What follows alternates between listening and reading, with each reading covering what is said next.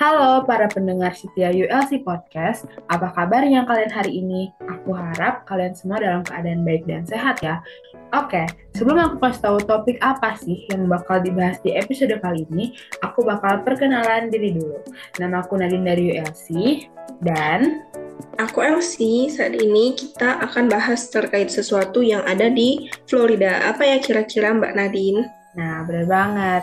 Pendengar setia UASI Podcast, kalian pernah nggak sih dengar tempat yang punya kepercayaan tersendiri kalau kita datengin kayak duduk di bawah pohon di kebun raya Bogor bisa bikin cepet dapet jodoh atau datang ke air terjun mata buntu di Sulawesi Selatan bisa buat dapat banyak keturunan.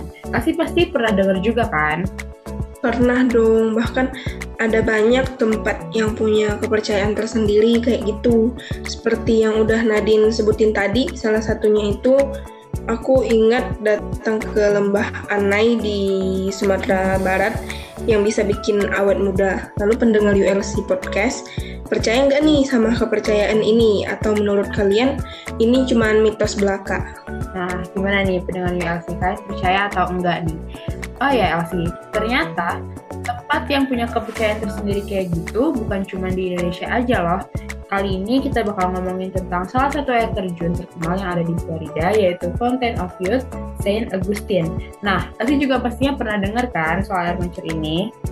Boleh kasih tahu gak nih ke pendengar ULC apa sih Fountain of Youth ini?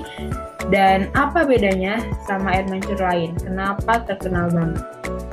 Nah, iya Nadine, sebelumnya aku juga udah pernah dengar tentang Fountain of Youth. Air mancur ini legendaris banget dan dipercaya ajaib loh. Jadi tempat ini tuh dipercaya dapat membuat orang yang meminumnya atau mandi di sana itu jadi awet muda, bahkan bisa jadi kembali muda. Meskipun sampai saat ini belum ada lansia yang berubah menjadi muda sih uh, setelah minum atau mandi di sana. Nah, tapi tetap aja legenda ini masih dipercaya secara turun-temurun dan bahkan masih menarik bagi wisatawan dari seluruh penjuru dunia. Masih banyak banget wisatawan yang datang ke Fountain of Youth sampai sekarang. Aku bahkan penasaran banget kenapa air mancur ini dipercaya bisa bikin awet muda ya. Sejarahnya tuh gimana ya Mbak Nadine? Nah, ya benar, menarik banget pastinya mungkin para wisatawan itu masih penasaran dengan legenda yang yang bilang bahwa air mancur ini bisa bikin awet muda atau mungkin mereka emang ingin berendam dan yang mereka tuju adalah Fountain of Youth. Buat sejarahnya nih ya, aku tuh kemarin baca dari beberapa sumber. Jadi sebenarnya ada beberapa versi tentang sejarah kenapa air mancur ini dipercaya bisa bikin awet muda.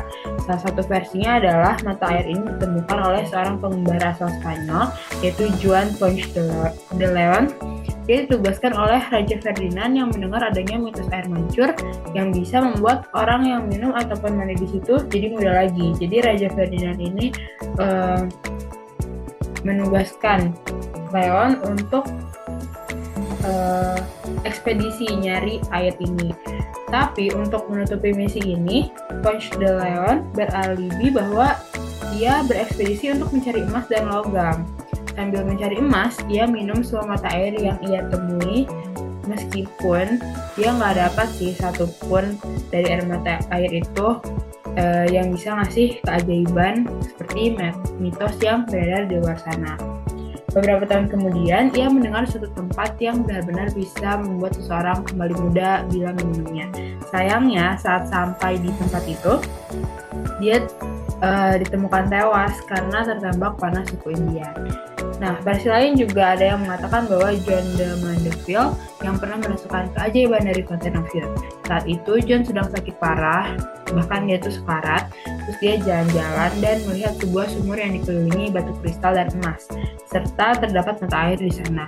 Nah, ia coba minum air itu dan kemudian menjadi lebih sehat dan langsung sembuh loh.